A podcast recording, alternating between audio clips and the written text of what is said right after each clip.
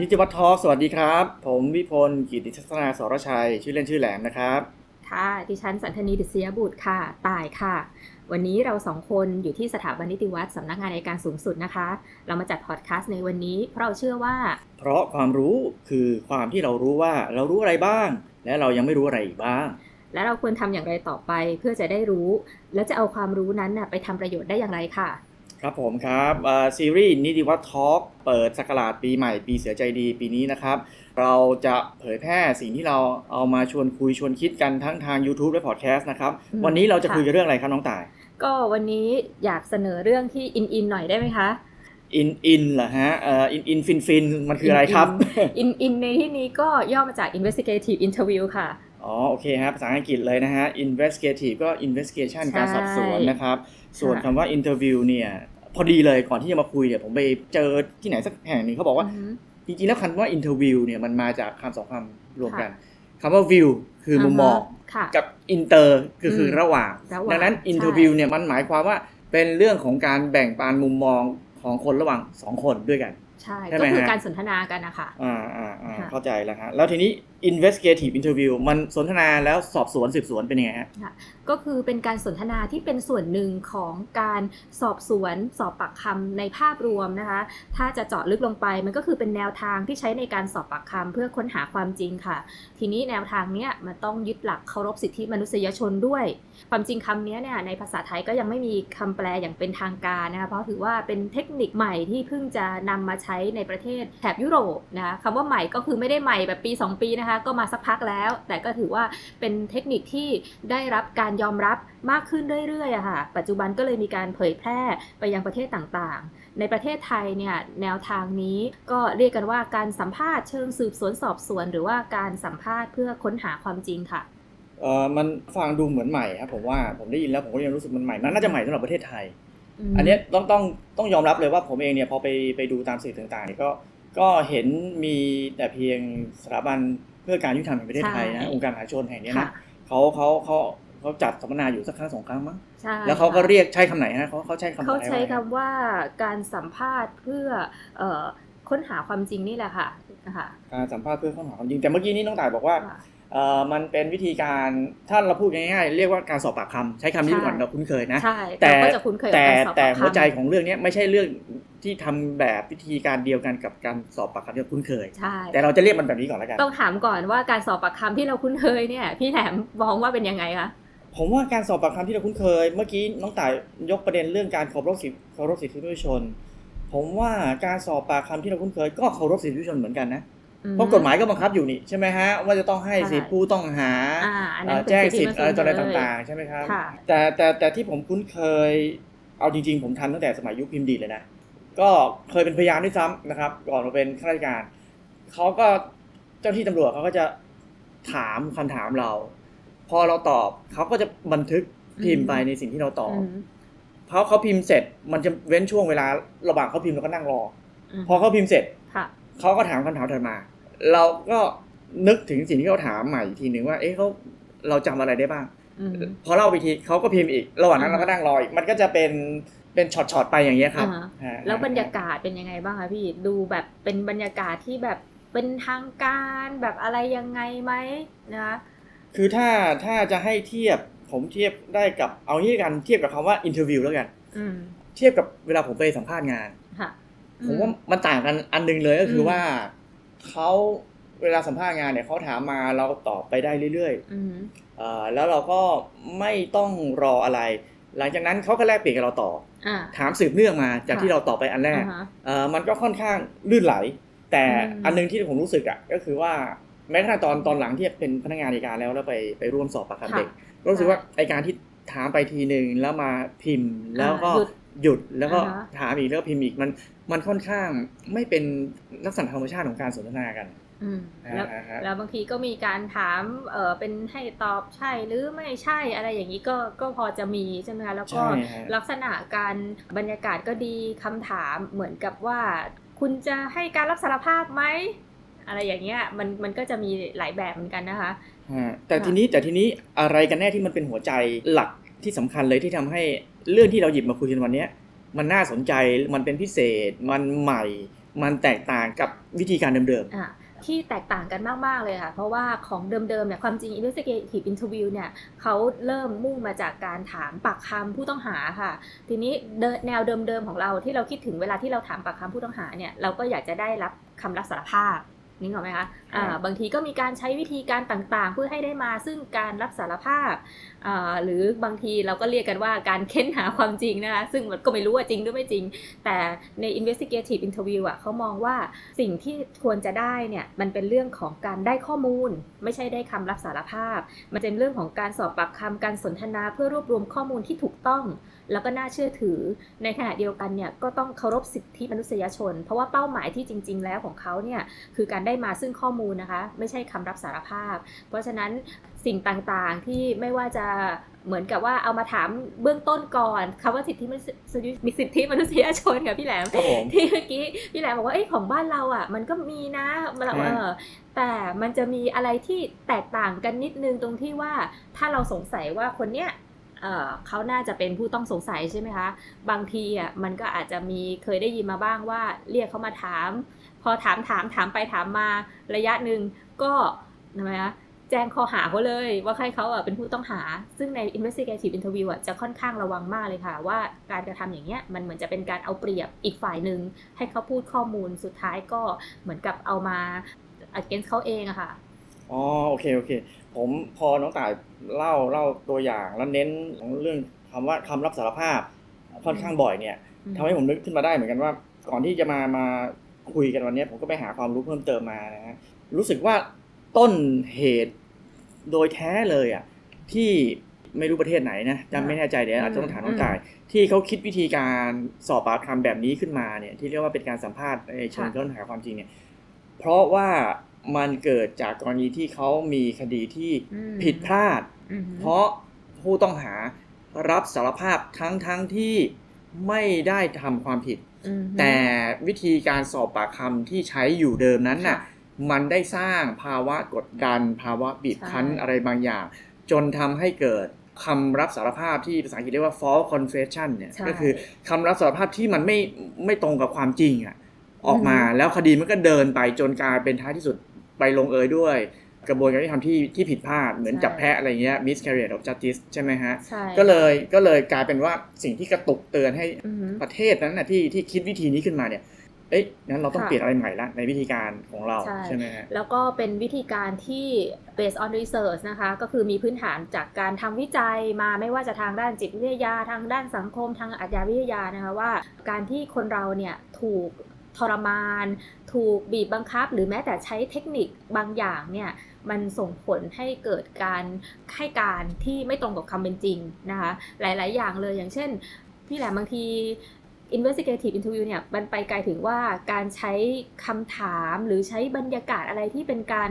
เป็นการเขาเรียกว่าครอบงำทางด้านจิตวิทยาเนี่ยเขาก็ไม่ให้ใช้นะคะเพราะเขาเหมือนกับว่าเป็นเป็นสิ่งที่ขัดต่อหลักสิทธิมนุษยชนด้วย แล้วก็วิจัยมาแล้วว่า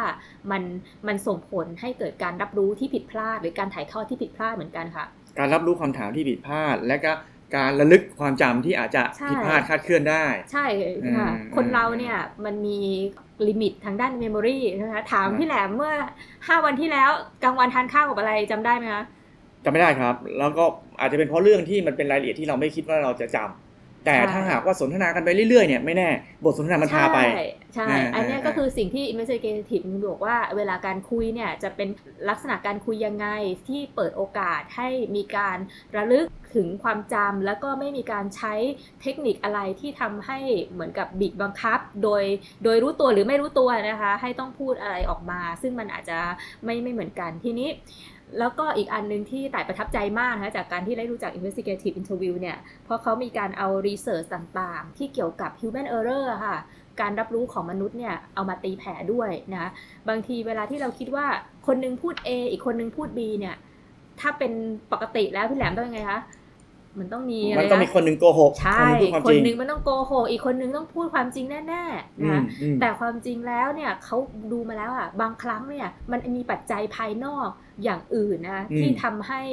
การรับรู้ของเราอะอืมไม่เหมือนกันอืมถ้าจะโบราณหน่อยนะอืมอย่าดูหน้าหนูนะอืมโบราณหน่อยนะหนูอืมนึกอืมถึงสำนวนโบราณที่บอกว่าตาบอดคำช้างเนี้ยค่ะอืมอืมสมมติว่าคนเราคนตาบอดไม่เคยเห็นช้างมาก่อน แล้วก็อืมให้เขาอยู่คนละส่วนของช้างเนี่ย แต่ละคนก็บอกว่าช้างเนี่ยมีลักษณะยังไงกับที่เขาคิดใช่ไหมคะอ่าคนนึงบอกว่าโอ้ยเนี่ยแหละ ยาวๆอะไปจับส่วนงวงอืมอีกคนนึงบอกว่า เอ้ยมันบึบๆนะ อาจจะไปจับส่วนก้นอืมนะอืมบางคนบอกว่าอืมแข็งแข็งงงงงๆไปจับส่วนงาอย่างเงี้ยนะทุกคนไม่มีใครพูดโกหกเลยค่ะ แต่ว่าเป็นการรับรู้เฉพาะจุดของเขา investigative interview ก็คือต้องเอาสิ่งที่รับรู้แต่ละคนเนี่ยมาต่อจิ๊กซอว์นะคะ โดยที่ไม่ bias ว่ามันต้องมีคนหนึงโกหก มันต้องมีอีกคนหนึงพูดความจริง แต่พอฟังแล้วแล้วก็เอาเหตุผลแต่ละคนเนี่ยมาติดประต่อ แล้วก็จะได้ภาพรวมภาพใหญ่ออกมาเป็นตัวช้าง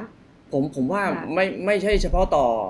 ต่อปัญหาเรื่องการถามหลาย ๆ คนแล้วไม่สอดคล้องกันหรือมันขัดกันด้วยนะ ผมว่าแม้กระทั่งกับคนคนเดียวเนี่ยใช่ก็เกิดปรากฏการณ์ตาบอดคลำช้างใช่ได้ใช่ใช่เพราะว่าใช่ผมใช่ผมลองจินตนาการดูว่า ถ้าค่ะสมมติว่าใช้การแบบถามมาต่อไปแล้วก็อืมพิมพ์หยุดชะงักถามมาต่อไปแล้วก็พิมพ์หยุดชะงักถามเท่าไหร่พูดเท่านั้น เทียบกับการสนทนาที่เป็นลักษณะ interview ที่ลื่นไหล แล้วก็อืมอาจจะเป็นบรรยากาศที่เอ่อให้ความรู้สึกมันเป็นเป็นธรรมชาติ ให้เขารู้สึกสบาย อันเนี้ยก็อาจจะลดใช่โอกาสที่แม้กระทั่งคนคนเดียวเนี่ยก็อาจจะใช่ปล่อยข้อมูลข้อที่จริงมาแค่บางใช่ท่อน แต่ถ้าสนทนาไปเรื่อยๆมันอาจจะเห็นภาพรใช่วมเลยค่ะ หรือบางทีเวลาเราพูดอย่างเงี้ยเอาเราพูดว่าเฮ้ยพอมีการปล่อยข้อมูลหรือการคำถามแบบเราอาจจะบอกว่าเออใช่ตอนนั้นมันไม่ใช่อย่างนี้นี่นาอืมหรือว่าอย่างที่การรับรู้ของเราเนี่ยค่ะบางอย่างมันก็จะมีปัจจัยอย่างอื่นที่แต่ายบอกแล้ว ถ้าพี่แหลมเคยเจอไอ้ที่ส่งกันมาต่อๆให้เกมให้เล่นตามไลน์ไหมคะอาจจะมีเอ่อเส้นหนึ่งเส้นแล้วก็ปลายเส้นเนี่ยมีลูกศรชี้ออกกับลูกศรชี้เข้า แล้วให้บอกถามว่าอันเนี้ยอันไหนยาวกว่ากันอันไหนสั้นกว่ากันอะไรอย่างเงี้ยอืมแต่พอสุดท้ายพอเอามาวัดจริง ๆ ปรากฏว่าเท่ากันอืมเออเพราะว่าทำมันทำให้จูงให้เราไปมองอีกแบบนึงอย่างเงี้ยค่ะ ก็คือมุมมองด้วย ใช่มุมมองด้วยอ่าฮะอะไรอย่างเงี้ยค่ะเมื่อเมื่อเมื่อเมื่อสองวันก่อนผมคุยกับ น่าจะตอนไปกินข้าวเที่ยงกับนักข่าวเขาก็เคยเล่าให้ให้ฟังเหมือนกันว่าเขาเคยไปไปดูคดีอยู่คดีหนึ่งแล้วเขาเล่าว่า พยานคนหนึงเนี่ยเวลาบอกลักษณะส่วนสูงของผู้ต้องหาเนี่ยใช่เอ่อค่ะคนหนึงบอกว่าตัวเตี้ยอ่าอ่าแต่อีกคนหนึงบอกว่าตัวสูงอ่าแต่เพอเอิญตอนเกิดเหตุน่ะอ่าระหว่างที่พยานอืมหันไปที่บอกว่าค่ะตัวสูงเนี่ยผู้ต้องหากำลังเดินอยู่ริมถนนเนี่ยเดินขึ้นฟุตบาทพอดี อ่า แล้วก็มองมันก็เลยไปแล้วดูเห็นตัวตัวสูสูงงอ่าใช่อ่าอันนี้ก็เป็นลักษณะคล้ายๆกันเหมือนกันนะใช่ถ้าว่าถ้าหากว่าไม่ดูภาพรวม ไม่ค่ะวางแผนการเอ่อสืบสวนสอบสวนมาให้ดีค่ะเอ่อแล้วแล้วไปเน้นที่ปากใดปากหนึ่งก็อาจจะเกิดความใช่ผิดพลาดได้ ถ้าเป็นแนว investigative interview แล้วพยานพูดอย่างเงี้ยค่ะ พอเอ๊ะไม่เหมือนกันเนี่ย เราก็จะดูแล้วว่าเอ้ยงั้นคุณต้องเตรียมการด้วยนะ ก่อนที่เราจะไปสอบปากคำเขาอะค่ะ ต้องเตรียมการต้องมีการไปดูสถานที่เกิดเหตุ ต้องดูข้อมูลแวดล้อมอะไรหลาย ๆ อย่างเลยค่ะอ่าผมพอนึกออกแล้วพอน้องต่ายบอกว่ามีการเตรียมการเนี่ย ตอนตอนแรกฮะคือครั้งแรกเลยเนี่ยที่ค่ะน่าจะปีครึ่งแล้วมั้ง ผม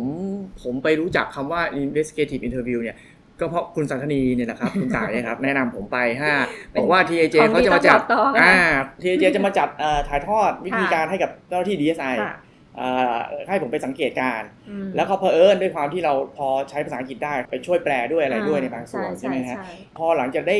ได้สังเกตการอบรมในครั้งนั้นน่ะก็ทำให้ผมรู้สึกเอ้ยมันมีความน่าสนใจค่ะ ก็เลยมาค้นหาตาม YouTube ดูเนี่ยนะครับอืมอืมอ่าใส่ keyword เข้าไป investigative interview ค่ะปรากฏว่าคลิปที่ออกมา มันค่ะเป็นคลิปที่ใช้ชื่อว่า peace model investigation ใช่ peace ที่แปลว่าสันติภาพเนี่ยใช่ตอนนั้นผมก็เข้าใจว่า อ๋อ concept มันต่างกันด้วยนี่ นอกจากมันใช้คำว่า interview เป็นคำนาม ไม่ใช้คำว่า investigation แล้วอือฮึ interrogation แล้วเนี่ย มันยังใช้คำว่า peace ที่แปลว่าสันติภาพใช่ค่ะเหมือนกับว่าเป็นโมเดลของการสอบปากคำเชิงสันติภาพอืมซึ่งหมายความว่าอะไร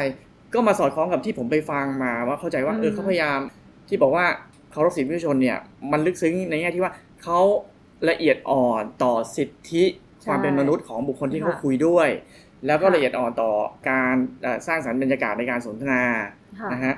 มันต่างกับที่เราคุ้นตาเวลาเห็นในหนัง เวลาเจ้าหน้าที่เอ่ออ่าโดยเฉพาะ FBI หนังค่ะฮอลลีวูดเนี่ยนะสอบปากอืมคำผู้ต้องหาเนี่ยนะฮะอืมเอ่อผู้ต้องหาก็คอตกนะฮะอ่าเอ่อใช่เจ้าหน้าที่เจ้าหน้าที่ก็ยืนทัสเอลอยู่บ้างอะไรเงี้ยนะฮะซึ่งพอไปค่ะไปฟังมาแล้วเนี่ยทางแนวคิด investigative interview เนี่ยบอกว่าจริง ๆ แล้ววิธีการที่เขาแนะนำเนี่ยไม่เขาไม่อืมอยากให้ทำอะไรเลยที่เป็นเชิงปฏิปักษ์กับค่ะคนที่เราสนทนาใช่ด้วยฮะ ที่ปฏิปฏิปักษ์เพราะอะไรคะฮะที่เป็นปฏิปักษ์เพราะเรามี confirmation bias ไปแล้วค่ะว่าคนเนี้ยต้องเป็นคนที่ทำความผิดแน่อ่าๆนึกออกไหมคะเพราะในฉะนั้นกรณีที่สอบผู้ต้องอ่าหาใช่สอบผู้ต้องหาว่าเอ้ยคนเนี้ยคนทำความผิดแน่ๆเพราะฉะนั้นเนี่ย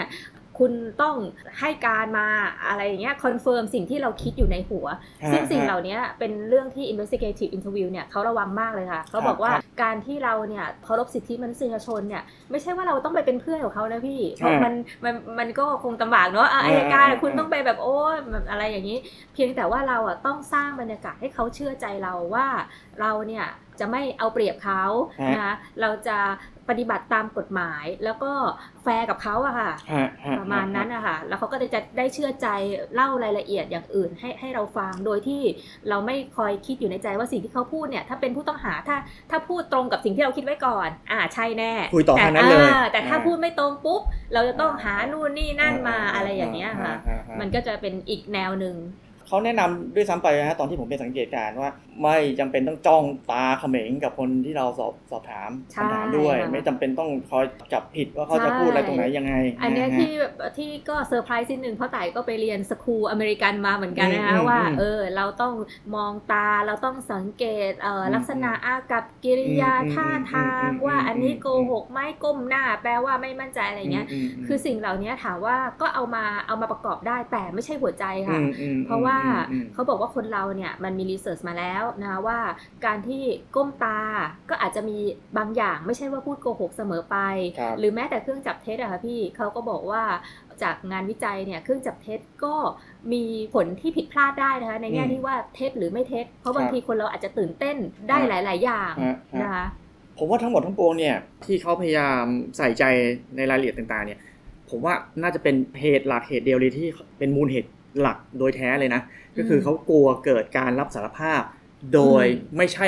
กรณีของจริง false confession เขาไม่อยากให้เกิดเลย เขาไม่อยากให้ใช่ไหมเกิดฮะเลย แล้วก็เขาจะเคารพเรื่องของหลัก presumption of innocence ใช่ใช่ใช่ก็ต้องสันนิษฐานไว้เป็นว่าเป็นผู้บริสุทธิ์นะอ่าอ่าเพราะฉะนั้นอ่าเนี่ย investigative interview นอกจากจะขจัดปัจจัยต่างๆ ที่จะส่งผลกระทบต่อคุณภาพของคำให้การนะคะอืมคือเราอืมต้องดูว่าเอ้ยมันมีทางอื่นหรือเปล่าเนี่ยอืมก็ยังคิดด้วยว่ามันมีทางเป็นไปได้อย่างอื่นหรือเปล่าที่ทำให้เหตุการณ์เกิดขึ้นคนนี้มาอยู่ตรงนี้อะไรอย่างเงี้ยคือนอกจากจะคิดว่าเขาผิดแล้วก็ต้องคิดกรณีที่เขาไม่ผิดด้วยดีมากเลยฮะ เวลาโยงไปถึงสิทธิ์ต่างๆ ที่จริงๆ เราก็คุ้นเคยกันนะ ในวิอาญาก็มีพูดค่ะถึงเนี่ยใช่แต่ถ้า ตีแตกลงไปในความลึกซึ้งของคอนเซปต์ investigative interview เนี่ยไอสิทธิ์ที่เราคุ้นเคยกันอยู่เนี่ยมันอาจจะตีความได้ลึกกว่าเดิมมากเลยนะ อย่างเช่นต่างอือฮึๆเมื่อกี้พูดค่ะเรื่อง presumption of innocence ใช่การสันนิษฐานใช่ว่าผู้บริสุทธิ์ไว้ก่อน อะใช่นี่หนึ่งหลักนะ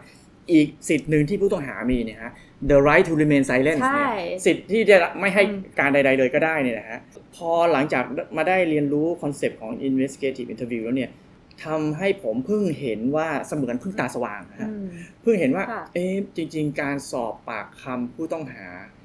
โดยทอดเวลาข้ามวันข้ามคืนอ่าเอ่อซึ่งบางทีเป็นเทคนิคที่บางท่านใช้อยู่เหมือนกันอ่าเอ่ไม่อให้บอกว่าพัเนี่ยเราลเราอ่าค่ะเราสอบเข้าข้ามวันข้ามอืมคืนจนเขาเพลียจนไม่ไหวอืมแล้วท้ายที่สุดเขาก็ยอมคลายอืมแต่ถึงไม่ยอมคลายความความจริงออกมาเนี่ยอ่าผมเพิ่งรู้ว่า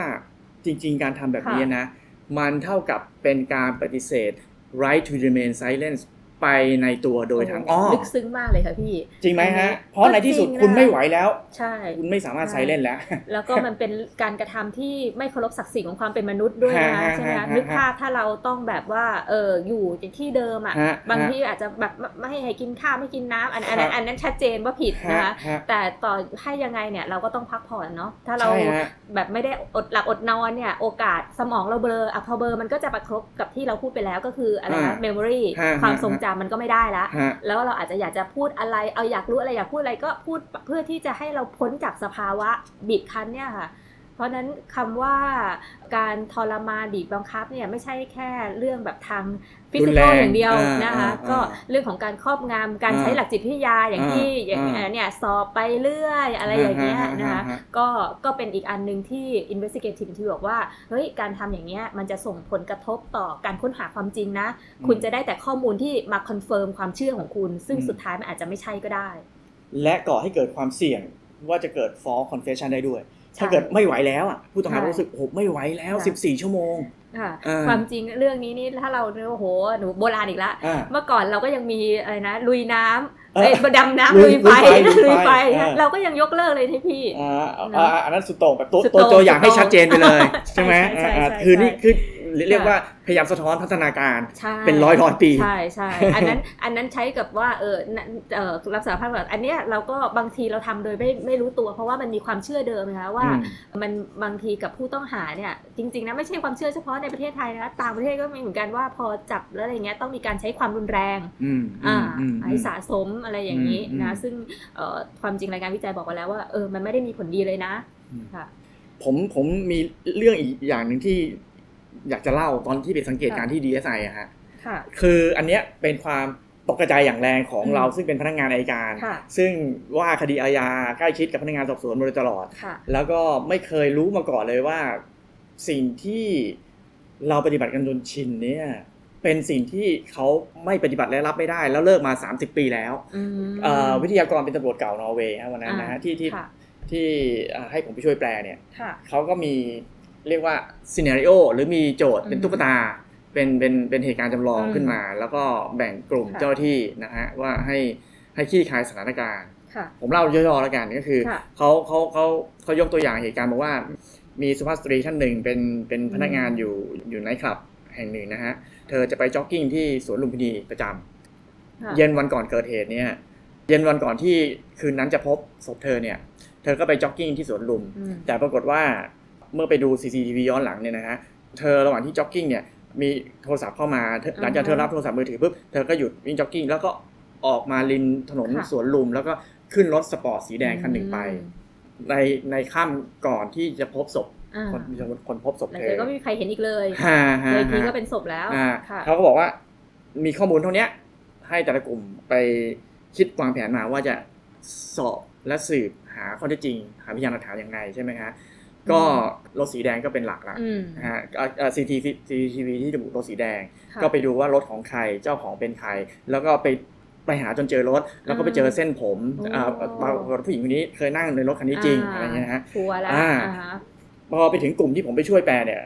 อืมวิทยากรตำรวจเก่าอืมนอร์เวย์เขาเลยถามว่า โอเค คุณได้ข้อเท็จจริงเบื้องต้นมีวัตถุพยานเบื้องต้นอะไรอย่างนี้แล้ว คุณจะเชิญใครมาสอบมสอบถามบ้างค่ะอ่ากลุ่มที่ผมไปช่วยยืนแปลอยู่ตรงนั้นก็บอกว่า เราจะเชิญแน่นอนเลยเจ้าของรถสปอร์ตสีแดงมา อ่า เราจะเชิญมาสอบปากคำในฐานะพยานก่อน อืมผมก็แปลไปเป็นภาษาอังกฤษว่าอืมอืมอ่าอืมจะเชิญคนนี้มาเชิญมาเพื่อสอบปากคำในฐานะพยานตำรวจนอร์เวย์เก่าตำรวจเก่าคนนี้อ่าตกกระจายเลยครับเฮ้ยคุณจะทำอย่างนั้นได้ไงอ่าฮะผมว่าเอาทำไมผมแปลผิดไงเนี่ยผมไม่แน่ใจหนูนึกภาพจำค่ะเออค่ะปรากฏว่าอ่าผมไม่ได้แปลผิด แต่เขาบอกว่าใจในเมื่อคุณสงสัยเขาแล้วอืมใช่ไหมเพราะเขาเป็นเจ้าของรถสปอร์ตค่ะสีแดง ที่มีอืมวัตถุพยานมีเส้นผมมีอะไรบ่งชี้แล้วอืมตอนนั้นคุณสงสัยเขาแล้วใช่ไหมว่าเขาอืมอาจจะเป็นอืมผู้กระทำความผิดอ่าอาจจะเป็นใช่เมื่อเข้าข่ายว่าเขาเป็นผู้อ่าต้องสงสัยแล้วเนี่ยคุณไม่สามารถเชิญเขามาสอบโดยไม่ให้สิทธิ์ตามกฎหมายในฐานะผู้ต้องหาแก่เขาอ๋อ ไม่งั้นจะไม่แฟร์ใช่ อันเนี้ยที่เมื่อกี้เราคุยกันนะฮะบางทีเราเอ๊ะของเราก็ทำตามนี่ แต่ในอ่าในทางปฏิบัติเนี่ยอย่างเงี้ยเท่ากับว่าปฏิเสธสิทธิ์ของการพบทนายฮะใช่ไหมสิทธิ์ที่จะเงียบใช่อ่าใช่สิทธิ์ที่จะไม่พูดอะไรที่ที่เป็นปักการปำตัวเป็นเองปักเออเป็นปฏิปักษ์กับตัวเองอ่าอ่าอ่าเพราะว่าเราไปสร้างฐานะของเขาอีกแบบหนึ่งก็อย่างที่ฮะไดบอกว่า พอถามไปได้สักระยะอ้าวจาก แจ้งข้อหาเลยอ่าเป็นผู้ต้องหาเลยอะไรอย่างนี้อ่าใช่ไหมคะซึ่งอ่าซึ่งหลักจริง ๆ หลักหลักกฎหมายทั่วไปก็มีอยู่อยู่หลักหนึ่งเหมือนกันนั้นที่เขาบอกว่าห้าม taken by surprise ห้ามอืมฮะใช่ไหมฮะห้ามใช่เล่นเล่นไม่ซื่อไม่ตรงไปตรงมาอ่ในทางกฎเราหต้องมายแฟร์ใช่กัไหมบฮะเขาค่ะใช่เพราะฉะนั้นอืมเทคนิคที่เหมือนกับว่าเพื่อที่จะให้เขาพูดอะไรในอย่างที่เราต้องการเนี่ยครับเป็นสิ่งที่เอ่อ investigative interview ไม่ได้สนับสนุนเลยนะ คือเหมือนกับว่าเอ่อถ้ามาแนวทางเนี้ยจะเป็นเรื่องของการเตรียมตัวนะคะแล้วก็การ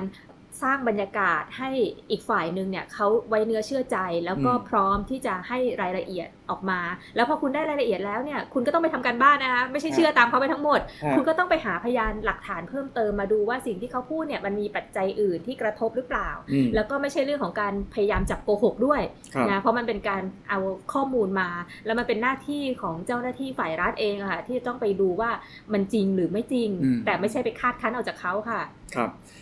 ตามตามคอนเซปต์ที่เราเราคิดกันว่าจะมาจัดนิติวัชร์ Talk เนี่ยนะค่ะก็คือว่า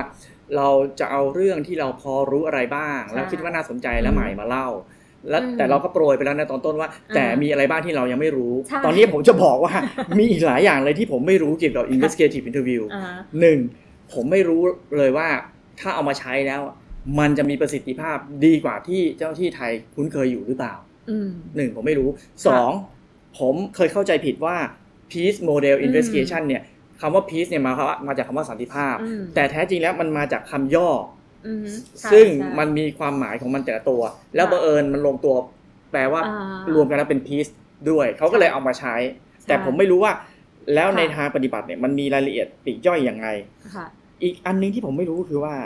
ประเทศต้นแบบต้นคิดเรื่องนี้อืมเป็นประเทศไหนอืมแล้ว ท้ายที่สุดมันได้รับการยอมรับมากค่ะน้อยแค่ไหน ตอนนี้เราคุ้นๆกันแค่ว่าเราเห็นในหนัง FBI ใช่เราก็นึกว่า FBI เนี่ยเป็นต้นแบบของการสอบปากคำที่เป็นกันอยู่ปัจจุบันที่แบบ effective มากเอออะแต่เราไม่รู้เหมือนกันว่าใช่แม้กระทั่ง FBI ค่ะเองหรือสหรัฐอเมริกาค่ะเอาแนวคิดนี้ไปใช้ด้วยหรือเปล่า FBI มันก็สากเริ่ลมไหมเริ่มเริ่มแล้วนะคะ เริ่มอ่าจะฮะแนวคิดเนี้เริ่มเป็นสากลแต่ก็คงไม่ได้รู้ทั้งหมดนะแต่ครับอันเนี้ยก็เป็นสาเหตุที่เรามาแชร์กัน เพราะว่าครับบางอย่างต่ายรู้พี่เออแหล้วไม่รู้หรือว่าเราอาจจะคู่ไม่รู้อาจจะต้องถามคนอื่น เพื่อที่ครับจะให้ความรู้มัน spread ไปนะคะครับแต่สิ่งที่พอรู้ว่า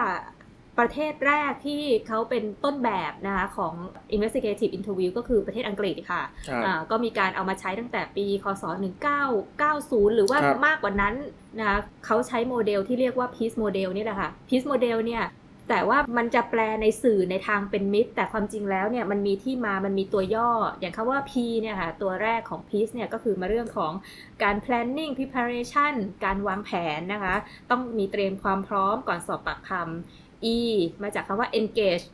explain ก็คือทำไมคะจะต้องมีการสร้างความสัมพันธ์กับเขานะคะ แล้วก็อธิบายหลายอย่างแจ้งสิทธิ์ขั้นตอนอะไรอย่างเงี้ยค่ะ A account ก็คือการใช้คำถาม ปลายเปิดนะคะให้เล่าเรื่องราวได้อย่างเต็มที่มีการใช้คำถามที่กระตุ้นความทรงจำนะคะ C